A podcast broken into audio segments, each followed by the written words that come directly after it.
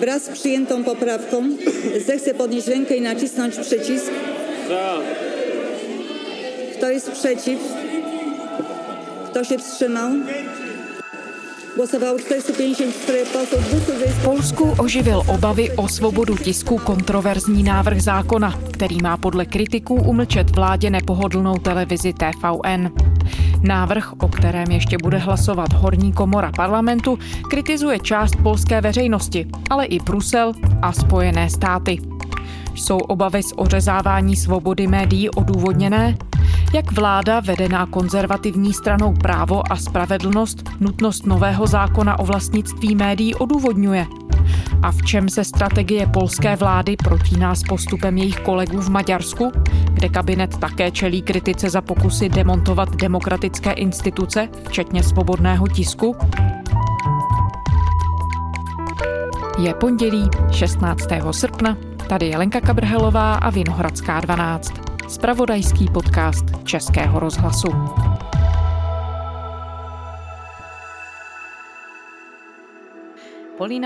Paulina Milewska, mediální expertka Evropského centra pro tisk a svobodu tisku v Lipsku a spolupracovnice německého Marshallova fondu. Hi Paulina, and thank you so much for joining us.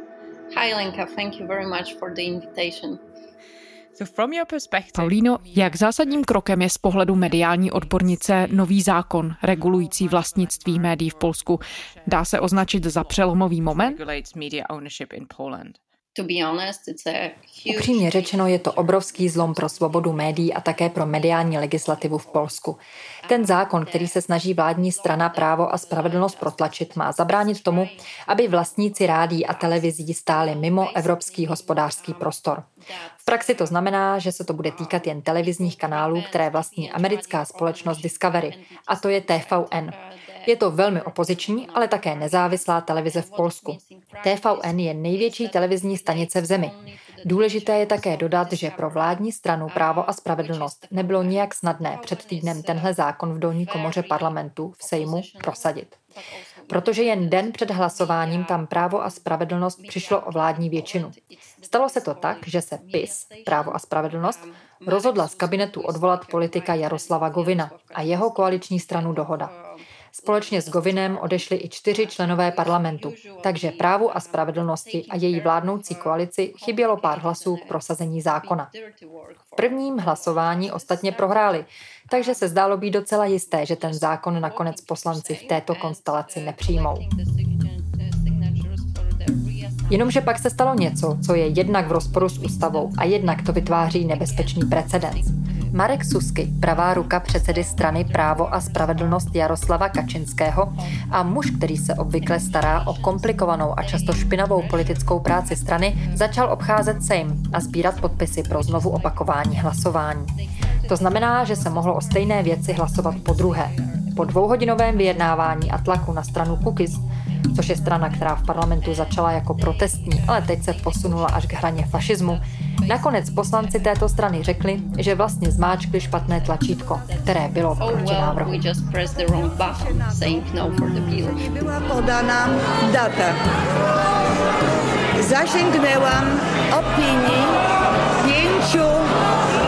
Zasięgnęłam opinii pięciu prawników, którzy potwierdzili, że ten wniosek może być głosowany na tym posiedzeniu.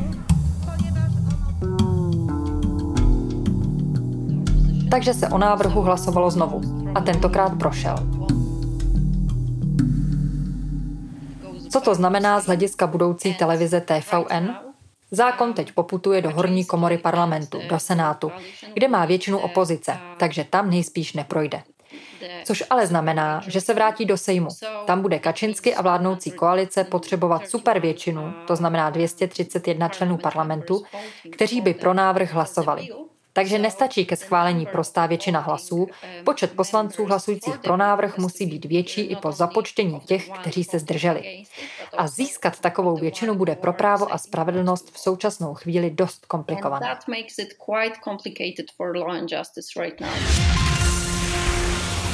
Polský sejm přijal prostou většinou hlasů kontroverzní novelu zákona o médiích. Televize TVN, většinově vlastněná americkou společností Discovery, protestuje. V prohlášení uvedla, že skutečným cílem novely je likvidace televize kritické k vládě. Americká mediální společnost Discovery hodlá bránit své investice v Polsku. Podle novely mediálního zákona bude totiž muset odprodat většinový podíl v televizi TVN. Vedení Discovery oznámilo, že chystá žalobu u arbitrážního soudu na porušení dohody o vzájemné ochraně investic mezi Polskem a Spojenými státy. Předkladatel novely mediálního zákona Marek Suský z vládní strany Právo a spravedlnost ujistil, že nejde o útok na nezávislá média, ale o zlepšení děravé mediální legislativy a ochranu před přejetím sdělovacích prostředků investory z nedemokratických zemí. Spojené státy jsou hluboce znepokojené zákony, které včera večer přijal polský sejm. Týkají se médií a majetku zabaveného obětem holokaustu a komunistického režimu. Šéf americké diplomacie Anthony Blinken vyzval Polsko, aby respektovalo společné demokratické hodnoty. When it comes to the media law, we know that a free and independent media, they make our democracies stronger. It makes the transatlantic alliance more resilient. Ty polsko-americké vztahy budou samozřejmě pošramocené, protože dnes například napsala Madeleine Albrightová, jejíž hlas je přece jen slyšet, že tedy jí velmi znepokojuje situace v Polsku. Američtí senátoři napsali otevřený dopis, byli tady američtí emisaři, sama společnost Discovery je velmi znepokojená tím, co se děje a může jít o pověst Polska jako země, ve které mohou zahraniční investoři bez obav investovat a také jako o pověst země, kde jsou dodržována.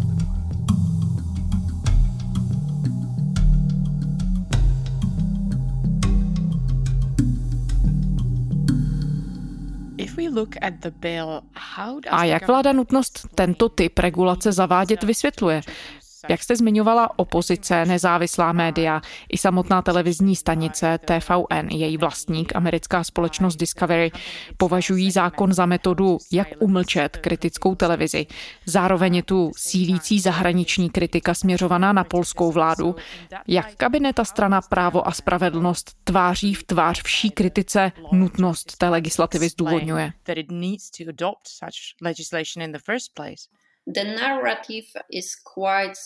Narrativ je hodně podobný tomu, který vždy používá maďarský premiér Viktor Orbán. Vláda argumentuje na prvním místě tím, že i v ostatních evropských zemích existují zákony regulující, kdo může vlastnit média, takže jen dělá to, co už v zavedených západních evropských demokraciích dávno funguje, což ale samozřejmě není pravda. Kabinet také tvrdí, že zákon není namířený konkrétně proti TVN, protože jméno stanice v zákonu nikde nefiguruje. To je samozřejmě opět plytký argument.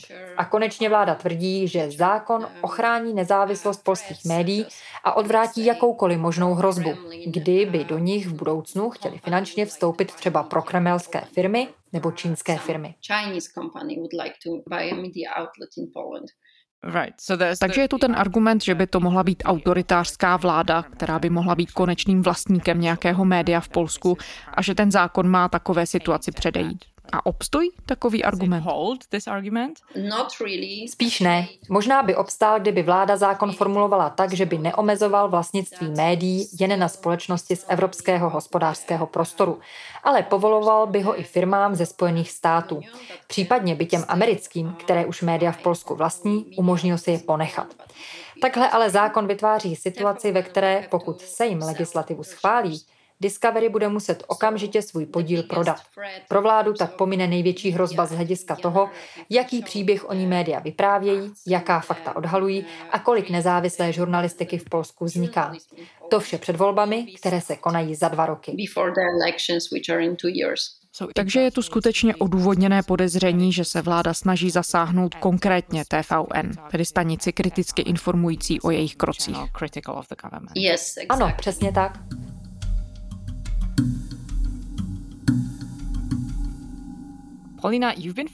Paulino, vy se věnujete situaci médií v Polsku dlouhou dobu. Znáte ji zevnitř, teď se ji věnujete i ze širší evropské perspektivy. Můžete popsat, jaká cesta vedla do bodu, který tu teď popisujeme? Jaký přístup polská vláda vůči médiím zvolila a kdy se vlastně poprvé rozhodla podniknout kroky, považované za součást strategie namířené k omezení nezávislosti médií? Můžeme tu strategii popsat? Abychom porozuměli polské situaci, musíme se nejdřív podívat na to, co se stalo v Maďarsku. Jsou tam samozřejmě nějaké rozdíly, protože to, co je možné v jedné zemi, není možné v té druhé, ale obecně je ta strategie velmi podobná. Nejdřív, hned po vítězných volbách v obou zemích, nové vlády převzaly veřejnoprávní média. V Polsku to byla polská televize a polský rozhlas. Vláda přitom nevyměnila jen ředitele, ale i editory a novináře. Zaměstnanci tyto instituce i sami opouštěli, protože nechtěli pracovat pro propagandistický kanál, ale většinu z nich prostě vyhodili. Po převzetí veřejnoprávních médií vlády v Polsku i v Maďarsku vytvořily další způsob, jak ekonomicky tlačit na zbylá nezávislá média. To třeba znamená, že státem vlastněné firmy přestaly zadávat reklamu v různých nezávislých novinách nebo televizních stanicích. Stalo se to okamžitě, hned po volbách. List Gazeta Wyborcza, ale třeba také Newsweek a další nezávislé publikace přišly ze dne na den o všechnu nasmlouvanou inzerci. Druhá věc bylo ukončení předplatného ze strany státních institucí nebo státem vlastněných firem. Třeba Gazeta Wyborcza, ale i další noviny přišly o desítky tisíc předplatných od státních institucí a státem vlastněných firem. Opět ze dne na den, což je za už tak obtížné ekonomické situace, ve které se média obecně nacházejí, velká rána. To je tedy druhý krok, který se odehrál v obou zemích. A další krok, který polská i maďarská vláda podnikly, byl pokus nezávislá média koupit. V Polsku se to stalo loni s mediálním domem Polska Press. Největší státem vlastněná petrochemická firma Orlen koupila od německého vlastníka vydavatelství Polska Press, které zahrnuje 20 lokálních novin, 120 časopisů a 500 zpravodajských webů, z čehož jasně vyplývá, že má velký zásah a pokrývá celé regionální dění v Polsku. Tady zároveň můžeme vidět mezi Polskem a Maďarskem rozdíl. V Polsku nemáme oligarchy napojené na vládu, kteří by kupovali média tak, jako se to děje právě v Maďarsku. Máme státem vlastněné firmy, které s tím vládě pomáhají. A to, co popisujete, je tedy proces, který se v Polsku odehrával od roku 2015. Ano, přesně. Z toho, jak tu situaci popisujete, vyplývá, že se polská média v důsledku kroků vlády podstatně změnila. Vy jste sama působila v nejdůležitějším polském deníku, Gazetě Wyborcze. Když se rozhlédnete po mediální scéně dnes, jak vypadá? Museli třeba některé publikace úplně skončit? A dá se říct, že změny se promítly i do novinařiny samotné? Dotkly se třeba toho, jaký typ obsahu polská veřejnost má k dispozici? Třeba i toho, který kriticky zkoumá působení vlády. Řekla bych, že různá média, třeba deník Gazeta Wyborcza, televize TVN, Oko Press a řada dalších, jsou i za současné situace nezávislá a velmi silná. To je další rozdíl mezi Polskem a Maďarskem. V Polsku stále funguje kolem 80% mediálního trhu nezávisle na vládě. To znamená, že Polsko stále má silná a nezávislá média. Nicméně můžeme pozorovat, že na různých úrovních média oslabují. Za prvé, pokud je na trhu méně peněz, méně lidí se rozhodne zasvětit práci v médiích svou kariéru. Pokud je to navíc nebezpečná profese, můžete se například stát terčem cílené očerňující kampaně, může na vás být podána soudní žaloba, Polsko se potýká s jevem, který se souhrnně označuje jako strategické žaloby namířené proti zapojení veřejnosti. Jenom deník Gazeta Wyborcza v tuto chvíli čelí celkem 73 různým žalobám ze strany politiků vládní strany Právo a spravedlnost a od ní spřízněných osob. Tak pokud se z těchto důvodů novináři rozhodnou pro jinou profesi, tak to samozřejmě na podobu mediálního trhu také dopadne. Trh se zmenší a média tím pádem oslabí. Někteří novináři mohou začít jinak uvažovat o tématech a těm citlivým se vyhnou.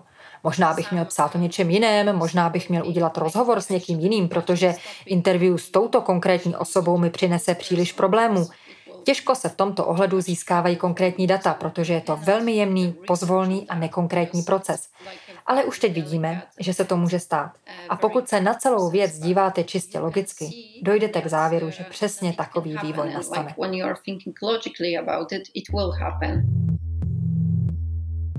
Tysiące mieszkańców na ulicach śląskich miast w obronie telewizji TVN. Takie protesty odbyły się wczoraj m.in. w Katowicach, Gliwicach, Bytomiu czy Tarnowskich Górach.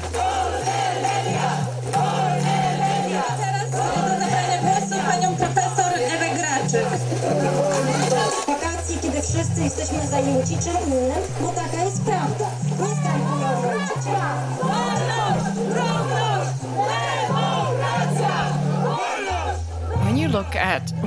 My už jsme zmínili reakce, které schválení zákona spustilo. Jak tu padlo, vláda zaplatila politickou cenu v podobě ztráty většiny, potom co přišla o koaličního partnera. Pak tu jsou ty ostře kritické mezinárodní reakce, ale odehrály se i domácí protesty. Část polské veřejnosti vyšla dát najevo nesouhlas do ulic polských měst. Pokud se na to všechno díváme z perspektivy polské vlády, stojí tohle všechno za to?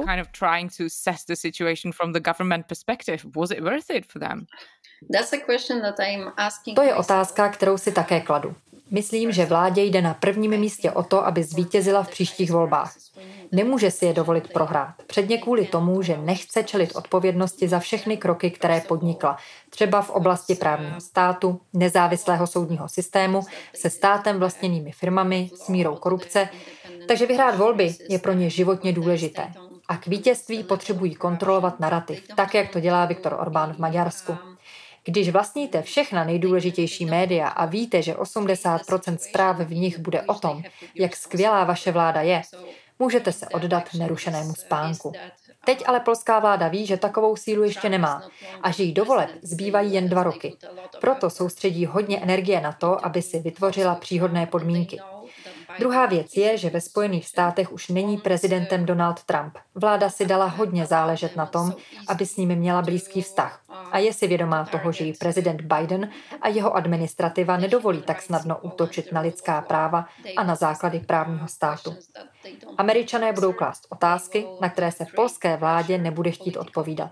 Budou vytvářet politický tlak a nejen to, mohou použít i ekonomický nátlak. Takže podle mě polská vláda doufá, možná naivně, možná ne, že se za pár let Trump vrátí, ona vše přestojí, bude moct pokračovat ve směru, který razila a všechno bude v pořádku.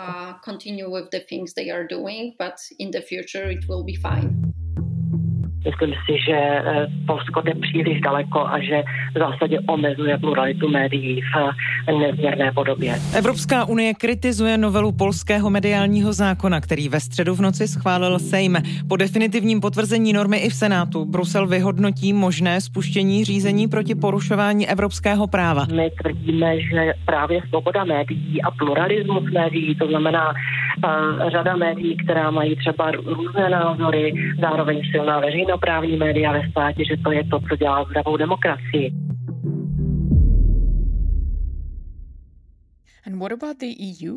A co tlak Evropské unie? Místopředsedkyně Evropské komise Věra Jourová, která má na starosti unijní hodnoty a transparentnost, uvedla, že zákon vysílá negativní signál. Polská vláda navíc vede dlouhodobý spor s Bruselem kvůli problémům týkajícím se justice, kdy Evropská komise poukazuje na opatření pošlapávající právní stát v Polsku. Jak polská vláda na další kritiku z Bruselu reaguje? Polská vláda se s unijní kritikou potýká už nějaký čas a ne zrovna nejlépe. Většinou reaguje tím, že co se týče médií, ale třeba i vlády zákona, jde o vnitropolitické záležitosti. Hlavním opěrným bodem vládní rétoriky je, že polská ústava stojí nad evropskými zákony, což je v rozporu se smlouvami, které Polsko s Unií podepsalo, i se samotnou unijní realitou. Kabinet zároveň tvrdí, že se Unie snaží vkládat do polských záležitostí a tlačí nezávislou polskou vládu k tomu, aby udělala to, co Brusel chce.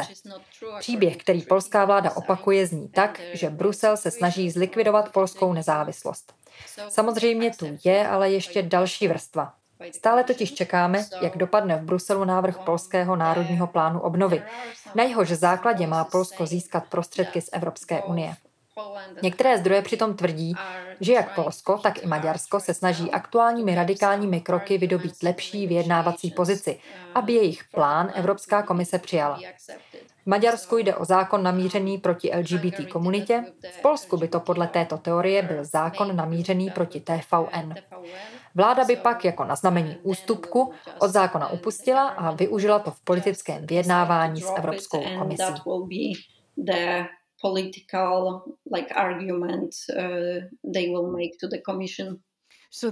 Takže je tu podezření, že polská vláda ten zákon naplánovala jako součást taktiky, kterou se snaží dosáhnout na prostředky z fondu obnovy. Objevily se názory, které to tvrdí. Já osobně si nejsem jistá, jestli to tak je, ale uvidíme během měsíce či dvou, jak to dopadne. Jak tohle všechno vnímá polská veřejnost? My už jsme tu zmínili protesty, které minulý týden provázely schválení mediálního zákona. Jak dlouhodobě na zvyšující se tlak vlády na média polská veřejnost reaguje? V Polsku se skutečně odehrály protesty a polská nezávislá média se těší mezi lidmi docela velké podpoře. Je to vidět třeba na příkladu platformy Oko Press. Po roce 2015 to byl vůbec první případ, kdy vznikla redakce, která je ekonomicky soběstačná, má poměrně velký 20-členný tým a funguje výhradně z předplatného, které platí čtenáři. Nemají žádnou reklamu, nemají sponzory, skutečně je podporují jenom čtenáři. Na tom je vidět, že se tu odehrála jistá změna a veřejnost svobodná média chce podporovat. Pro mě osobně je smutné to, že téma svobodných médií samo o sobě nebudí ve společnosti takový zájem a emoce, jako třeba protipotratová politika vlády. Současné protesty nejsou co do velikosti srovnatelné s masovými demonstracemi, které vypukly, když vláda prosadila protipotratovou legislativu. Je samozřejmě možné, že jsou lidé v Polsku už unavení a vyčerpaní, protože to zdaleka není první problematický krok vlády. Byl tu protipotratový zákon, Polsko přišlo o systém nezávislé justice, média jsou trvale cílem útoků. Je to už pěkně dlouhý seznam věcí, za které se polská veřejnost musí brát. Na druhou stranu, ale třeba v porovnání s Maďarskem, jsem stále ráda, že naše občanská společnost je velmi aktivní, schopná se mobilizovat a protestuje. V ulicích je stále dost lidí ochotných dát najevo nesouhlas. A vy sama, jak tomu rozumíte, co se s Polskem v uplynulých letech stalo? Ještě před pár roky to byla země, která sloužila jako vzor pro ostatní středo- a východoevropské členské země Unie, byla považovaná za příklad úspěšné integrace a nové Evropy. A teď jsme tedy v situaci, kdy Polsko čelí kritice ze všech stran, ať už za omezování svobody médií. Polsko se propadlo v žebříčku Reportérů bez hranic z 18. na 64. místo od roku 2015, anebo za podrývání justice a vlády zákona. Co se to stalo? To je obrovská otázka. Není to součást mojí expertízy, ale pokusím se odpovědět. Osobně mám za to, že je to spojené s tím, že v polské společnosti panovala a dál panuje poměrně velká nerovnost. A podle různých průzkumů lidé hlasovali zejména pro takzvané protestní strany. Je to trochu podobné tomu, co se ve Spojených státech stalo s Donaldem Trumpem.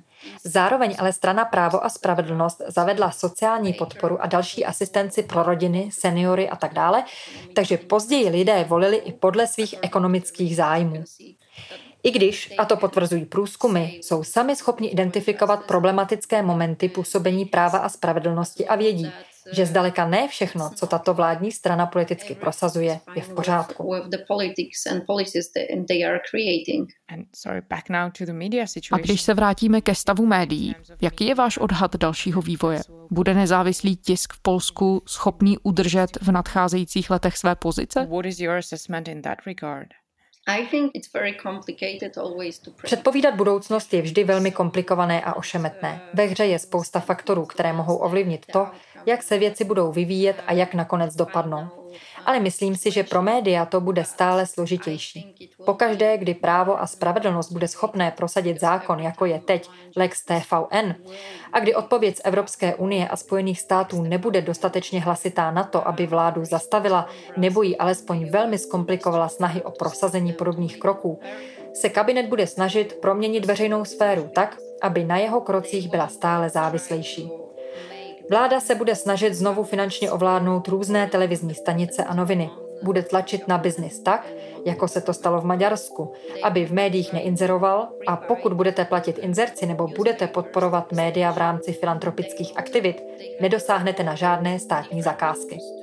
Vláda má v rukou mnoho různých nástrojů, jak nezávislým médiím ještě stížit podmínky. Ale jak říkám, bude záviset hlavně a především na reakci Bruselu, Spojených států a také na tom, jak dopadnou příští volby. Paulina Milewska, mediální expertka Evropského centra pro tisk a svobodu tisku v Lipsku a spolupracovnice německého Marshallova fondu. Thank you so much for joining us and for talking to us, Paulina. Thank you. Thank you very much. To je z pondělní Vinohradské 12 vše. Děkujeme, že posloucháte. Všechny naše epizody najdete kdykoliv na serveru iRozhlas.cz ve všech podcastových aplikacích a můžete nám i psát. Naše adresa je vinohradská12@rozhlas.cz. To byla Lenka Kabrhelová. Těším se zítra.